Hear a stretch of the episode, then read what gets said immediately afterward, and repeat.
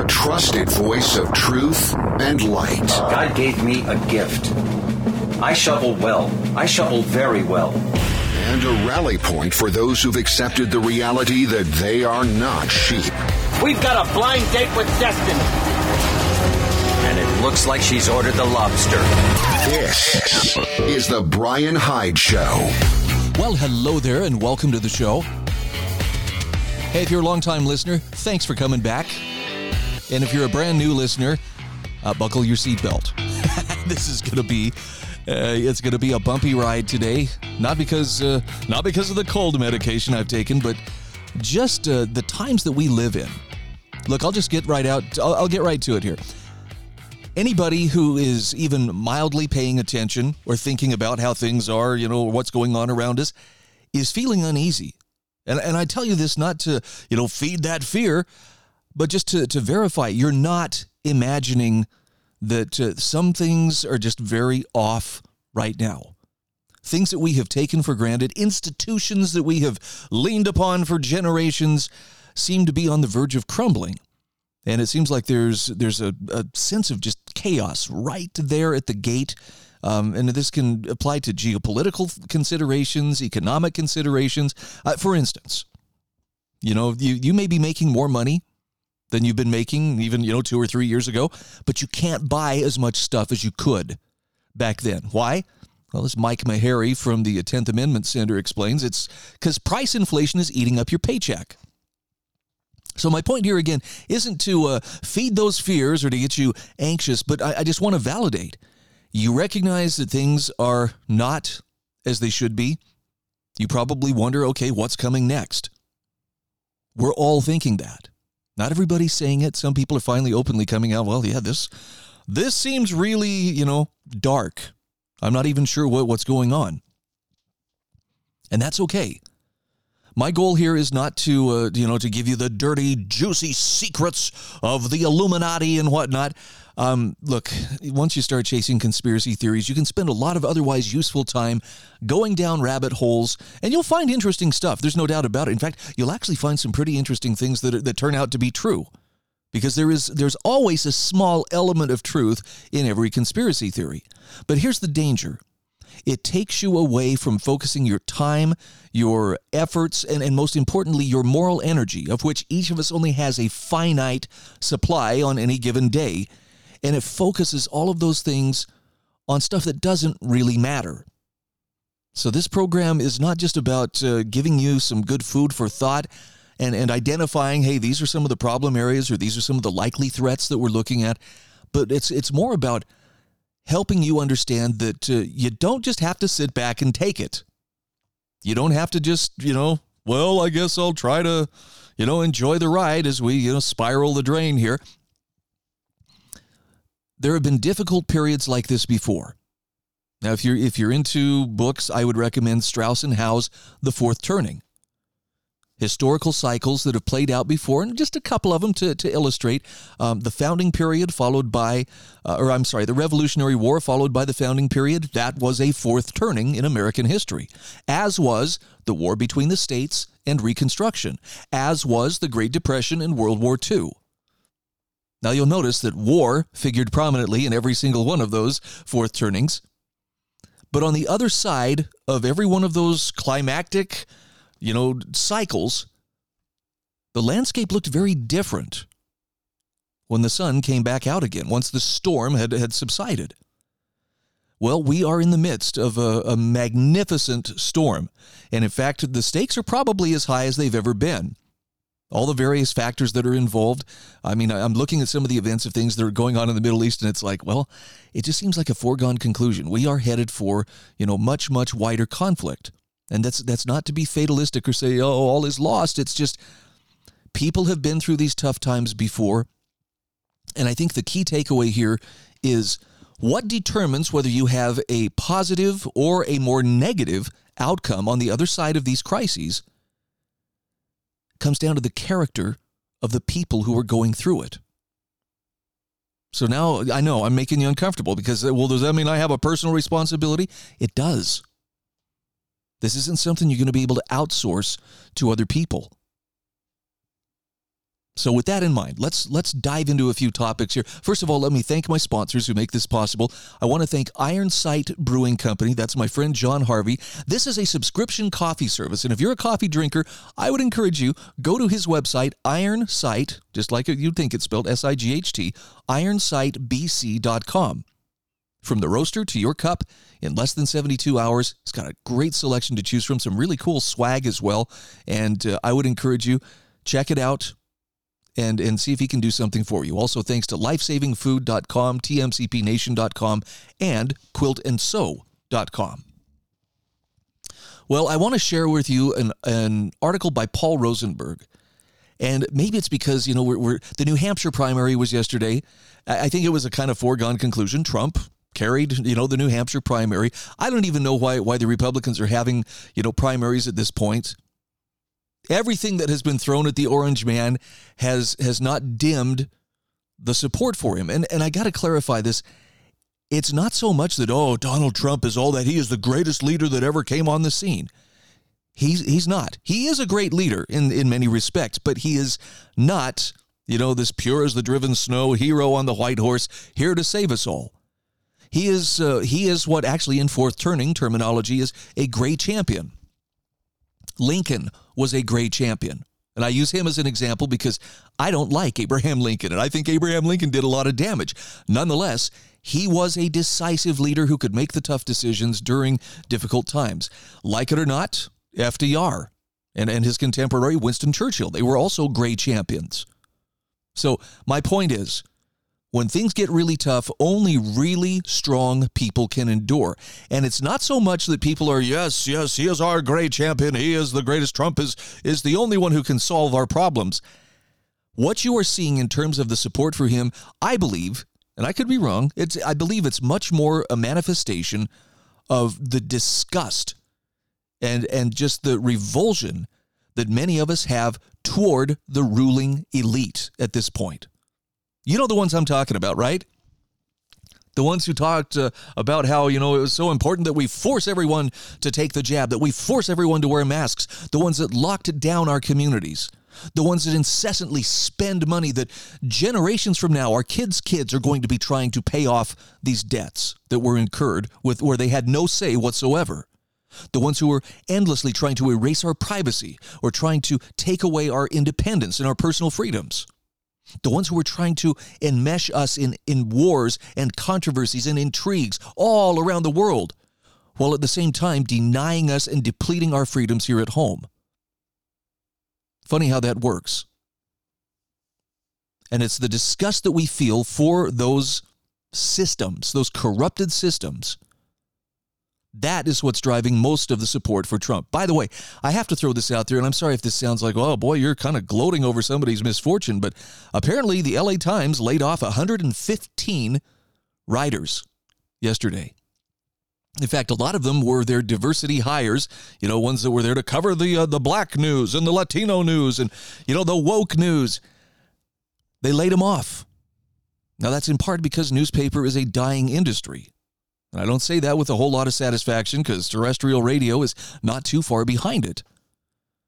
But I also remember these are the same types of individuals who were writing headlines like, yes, uh, you know, uh, gloating about the deaths of the unvaccinated is ghoulish, but it may be necessary.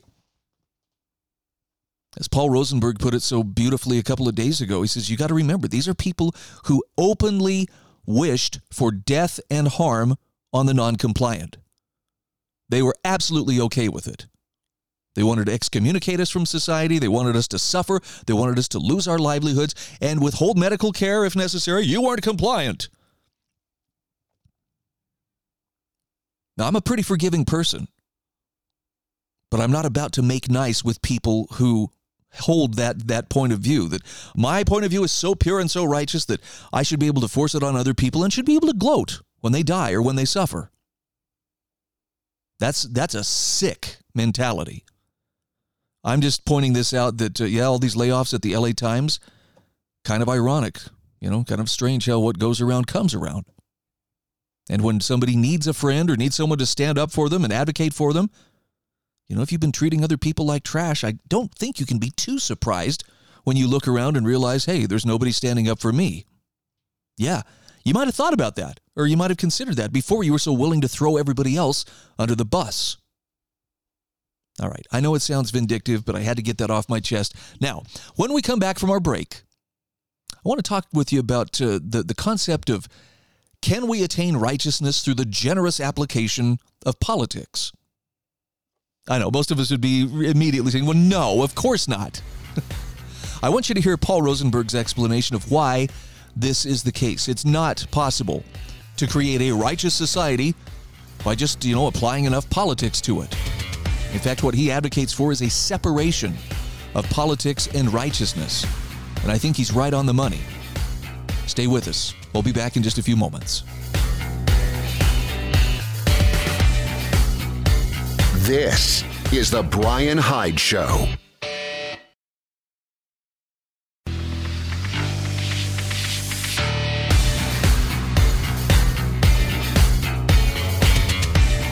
This is The Bryan Hyde Show. And we are back. Again, thank you so much for choosing to listen. I know there are a lot of other voices you can choose from, and I'm just one of many. I'm not even that great at what I do. But uh, I'll tell you, my heart is in this 100%. If you were to ask me, what kind of purpose are you trying to fulfill with your life? My purpose is to try to speak truth, to try to bring more light than heat to the discussion and, and to help people, you know, find their way out of that swamp of misinformation that we've all been in at some point.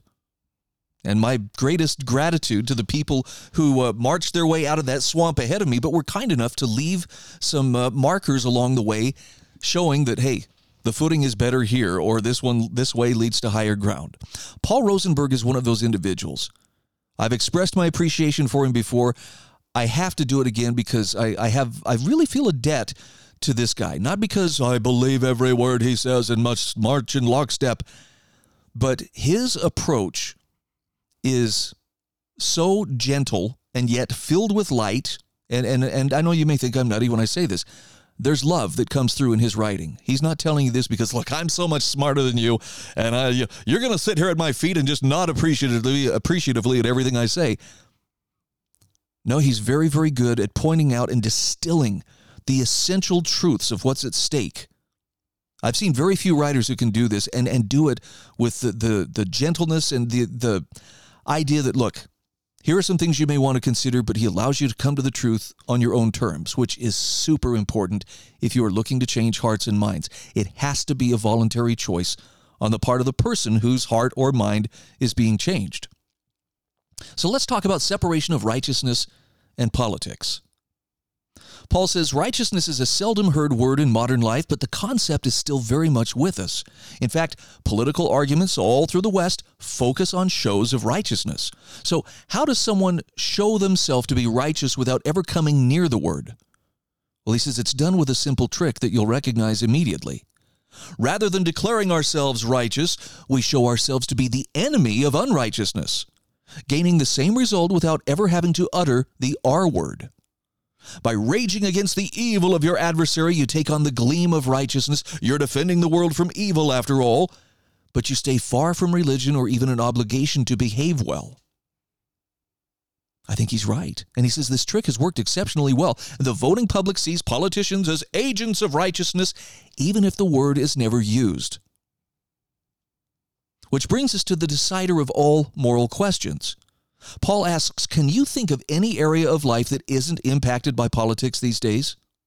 Almost everything is, and politics has become the true God of the age. This is something Peter Drucker noted as it was forming. Peter Drucker said increasingly politics is not about who gets what, when, how, but about values, each of them considered to be absolute. Politics is about the right to life. It's about the environment. It's about gaining equality for groups alleged to be oppressed. None of these issues is economic. All are fundamentally moral. End quote. So Paul says politics, to put it simply, has overtaken society.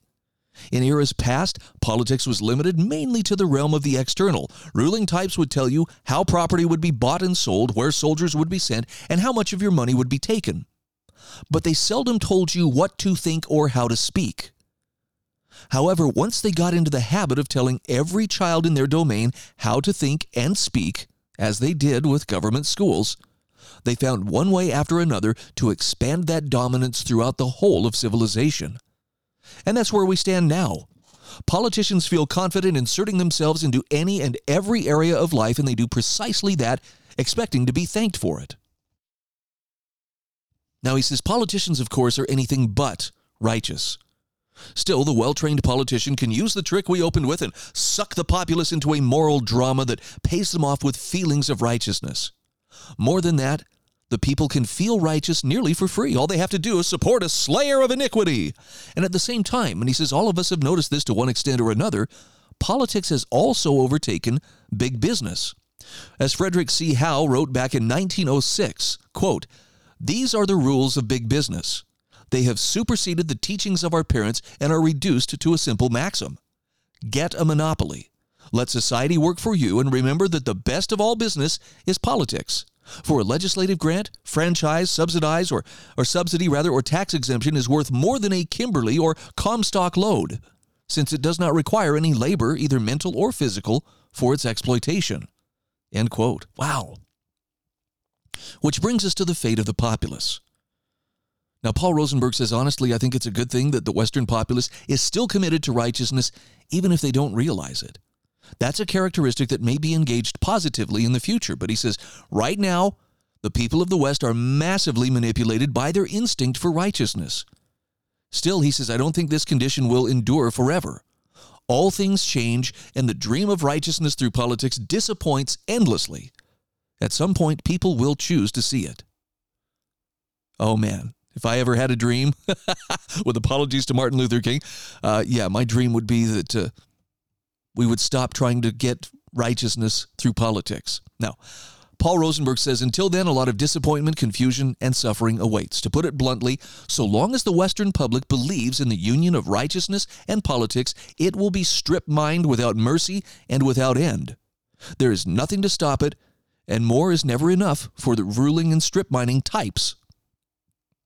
But he says once they stop playing political make believe, great things await the people of the West. May it be soon. Isn't that an interesting commentary? Again, I've got a link to this in my show notes at thebryanhydeshow.com. If you haven't subscribed, I would encourage you, please consider just click on the subscribe button. It's going to ask for your email. And I know people are sometimes a little bit reticent about, you know, sharing their email. I don't know about this. I worry, you know, that it's going to be handed off or sold or bartered away to other people. I won't share it with anybody. But I will send you a copy of my show notes each day that I do the program.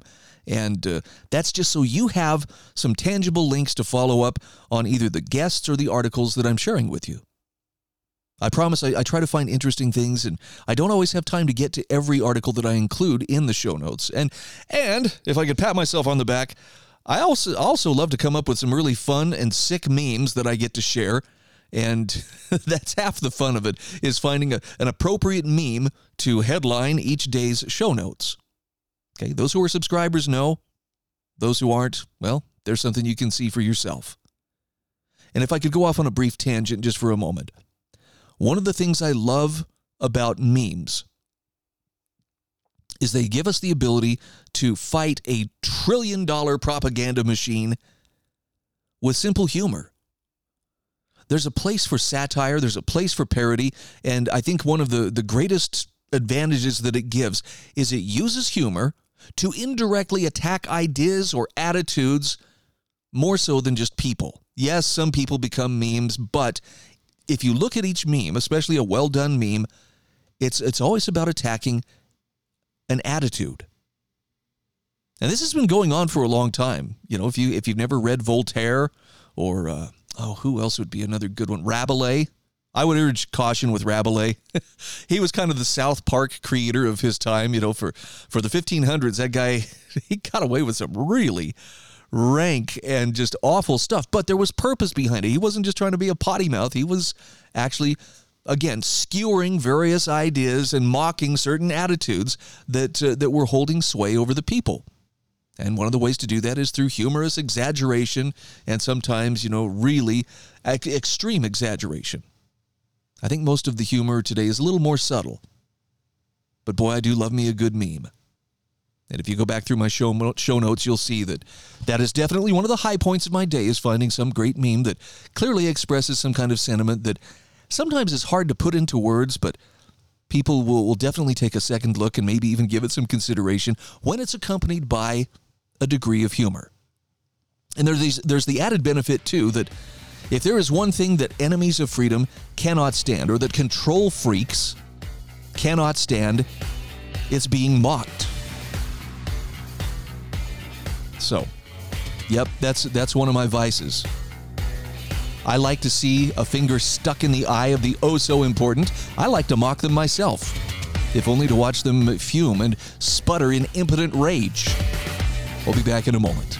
This is the Bryan Hyde Show.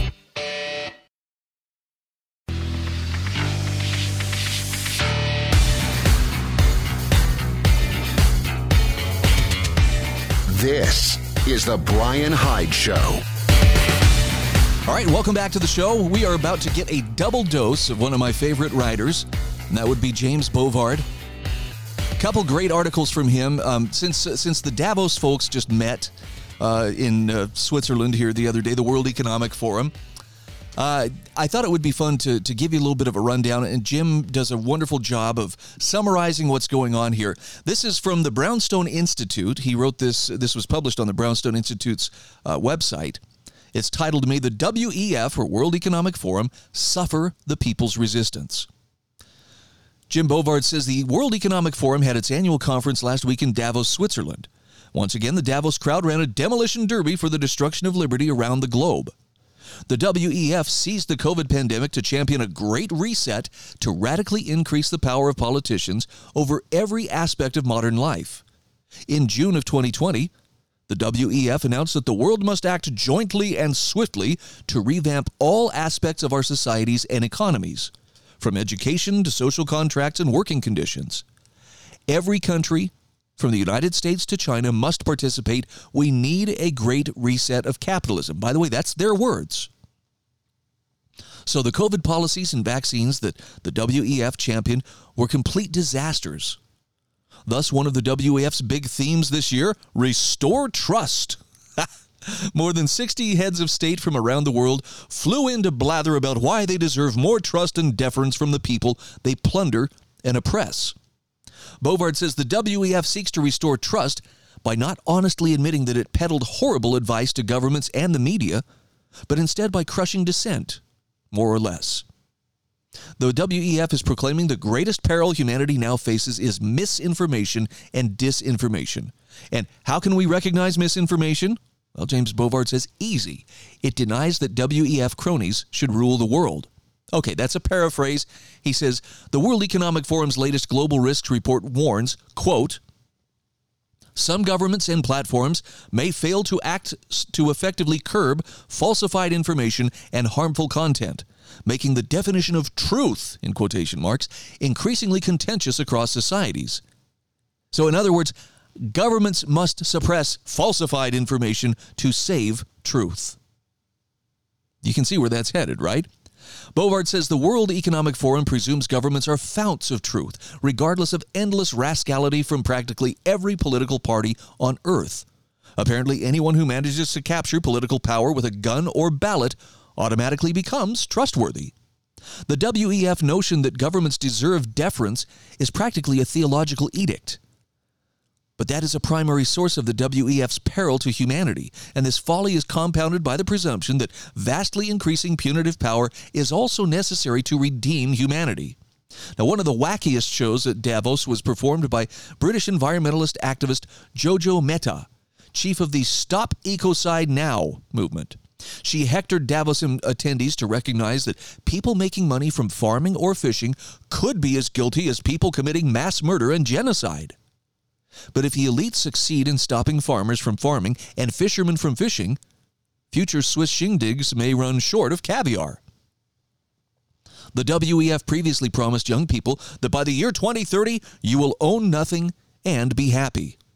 Davos attendees, of course, are exempt from that lofty edict. Recent, edit, recent political reforms, rather, in many nations have furthered the first promise, ravaging private property rights and subverting individual independence. But the world's kingpins will need to tighten all the mental thumbscrews for propertyless serfs to be happy. Public euphoria could be in especially short supply, considering other policies championed at the World Economic Forum. Individual carbon footprint trackers are a popular panacea at Davos, and WEF has proposed the setting up of acceptable limits for personal emissions. How many burps will it take to get sent to a re education camp? These types of footprint trackers will be useless without imposing universal digital identification, another WEF pet project. How can government serve people unless it can find and accost them at any moment, day or night? Now, vaccine passports are also, a also a cause celebre for this crowd. Count on the master wizards to exert far more effort to compel injections than to assure vaccines actually provide the protection they promise. While congressional committees in the United States probe the COVID, COVID policy failures and cover ups, the Davos crew continues to effectively, continues rather by effectively whooping up a worldwide biosecurity state. Now, he points out that the WEF is also gung ho on central bank digital currencies, or CBDCs. The US dollar has lost more than 97% of its value since the Federal Reserve was created in 1913. But politicians deserve more arbitrary power over the currency, right? Never forget that cash is printed freedom. But CBDCs have powerful appeal to would be financial tyrants. Saule Omarova, uh, Joe Biden's nominee for comptroller of the currency, proposed in 2021 to give government total control over every person's finances. There will be no more private bank accounts, and all of the deposit accounts will be held directly at the Fed. Oh, that sounds like a great idea. Now, Jim Bovard also points out that climate change is probably the, WE, the WEF's best short term hope to put a halo over tyranny. He says this is a topic which requires boundless censorship in order to keep peasants in their place. Cartoonists have long ridiculed all the private jets that fly in for the WEF conference. Such details need to be suppressed on world security grounds or some such crap. The same is true for the appalling failure of green energy schemes such as windfalls to provide energy at reasonable prices. To boost confidence in the all electric future, government censors will need to be extra vigilant during harsh winter weather so that people are not warned that their Tesla becomes a useless block of metal during cold snaps. But the point of the climate change hysteria is not to protect either the environment or humanity. It is to provide a pretext for perpetual, boundless subjugation by the elite. If Davos folks were meeting in the woods and subsisting on nuts and berries, they would have more credibility to lecture everyone else on their diets. WEF Chairman Klaus Schwab practically echoed Marx's Communist Manifesto, warning of a new specter haunting the world. Schwab derided an anti system which is called libertarianism, which moves to tear down everything which creates some kind of influence of government into private lives. But it's not libertarians' fault that Schwab's standard for some kind of influence of government is eerily similar to medieval serfdom. Schwab also warned of the rising danger of individuals becoming egocentric. And we all know that the worst form of selfishness is refusal to submit to your superiors. he says the next effective rebuttal of the WEF sirens of subjugation came from the newly elected president of Argentina. Javier Milei came to Davos and exhorted the Friends of Freedom around the globe do not be intimidated either by the political class or the parasites who live off the state. The state is the problem itself. Milei's scoff at people, at people motivated by the wish to belong to a privileged caste, was perhaps the ultimate face slap for the self proclaimed saviors. Many of the follies championed at Davos, Davos rather, arise from the boneheaded delusion that political power is irredeemably benevolent. We should not trust elitists who portray truth as the same type of despicable luxury as eating meat or owning your own automobile. And we should not trust those who seek to convert officialdom into a priesthood with the right to blindfold people, to muzzle them, and to slash their living standard. Luckily, people still have the freedom to scoff on social media, thanks in large part to Elon Musk. Maybe the next Davos confab will convince critics to cease referring to the World Enslavement Forum. Will the WEF cease fearing runaway skepticism with the same dread that old Southern plantation owners viewed runaway slaves? What a beautiful piece there from Jim Bovard. Uh, again, I have a link to this in my show notes. One other article that I'm going to encourage you to take a look at this is actually from the New York Post, And Bovard warns about how uh, Big Brother is watching what you buy. Says, hope you pay in cash. So if you don't want to be, the, I guess the Biden administration has secretly created a new tripwire. Anything you purchase can be used against you. So right now, the feds are paying close attention to people who purchase Bibles and other media containing extremist views. That's per the House Judiciary Committee. After the January 6th Capitol clash, the Biden administration vastly expanded federal surveillance of average Americans. So they're looking for their suspicious behavior definitions to expand to track extremism indicators, including transportation charges like bus tickets, rental cars, or plane tickets for travel to areas with no apparent purpose, or the purchase of books, including religious texts. Now, if you've bought a gun or ammo since 2021, Team Biden bureaucrats may have already classified you as a potential active shooter. It's a great article. I hope you'll take the time to read it.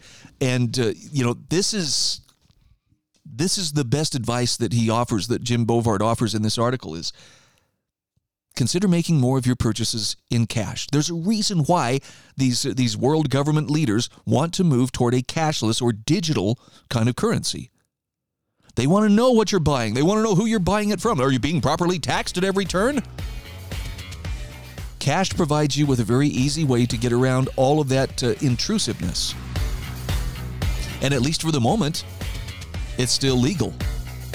So, don't just revel in wrong, think revel in privacy. Take care of your purchases. Keep in mind, Big Brother is watching and very interested in what you're buying. This is The Bryan Hyde Show.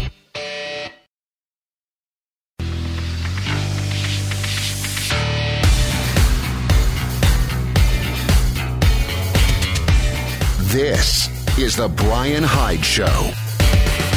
All right, welcome back to the show. Final segment of today's program. I want to throw a quick plug out here, too, for uh, my side hustle. It's called Hyde in Plain Sight. Yes, it's a play on my name. But uh, if you haven't checked this out, this is a Substack I launched a little over a year ago. Um, you know, I don't have a ton of subscribers. I think I've got a little over 500 subscribers. It's a free service, although I do have some subscribers who who very kindly uh, purchase a subscription. It's not something I make mandatory. I don't put things behind a paywall. But if you are looking for encouragement, maybe even just a little bit of, of inspiration, this is a very short, 250 word essay I do do a. I also do a an audio version of it. It's about a minute and a half. That just encourages individuals like you and myself. I, I, I try to take my own advice to focus on the things that actually matter, the things that actually move the needle in your direction when it comes to obtaining better, uh, you know, more freedom, more autonomy, uh, a better sense of who you are and what you stand for, and less wasted effort on, you know, projecting to the world, well, this is what I'm against, you know, because that's the shortcut a lot of people try to take in order to appear as good people. And it just, if you want to be a good person, you got to live like a good person. If you really want to live a life of your choosing, you cannot wait for permission from somebody else. And that's the kind of stuff I talk about. Just little uh, elevator speech, two minute truth bomb kind of thing. I've, I've heard it described as a number of things, but I don't talk about politics in this Hyde in plain sight. Now, if you go to my website, thebryanhydeshow.com, there is a link that'll take you directly to Hyde in plain sight. Otherwise, Hyde in plain sight, Hyde with a Y, dot substack.com. Thank you for attending my TED Talk. Okay, quick, a quick couple of articles I wanted to point you toward. Uh, one of the greatest skills we can teach our kids is to question everything. Fantastic article today that I saw published on lewrockwell.com. This is from Francis, Francis Christian. And here's what Francis Christian says Going forward, our ability to question everything is going to be like the oxygen that sustains every breath we take. Asking why, when, how, how come, what, and where will make or break stuff for our civilization. As unattractive as it may seem to adults, the training of the child to question everything had better start at home. No school will teach it, peer pressure will not foster it, and the culture certainly will not support it. it must be taught at home. Unquestioning obedience to parents is a virtue that's been transmitted from generation to generation, but he says it has served its time. Like the retreating banner of retreating troops, it must disappear into the dusty distance, even whilst we welcome fresh troops with new tactics, new energy, and a new banner that says, Question everything. Unquestioning obedience to parents must become obsolete in our homes, since, um, since a much greater virtue is that of survival. Only a surviving child and adult can contemplate such admittedly laudable virtues as obedience. The child's natural tendency to ask why must be encouraged and praised. And perhaps it will even lead to more time spent between parent and child, more understanding, more respect and love. The extra time invested by the parents is in, in encouraging the child to question everything and its aftermath of the obligation to answer the questions convincingly or to admit uncertainty is more time well spent.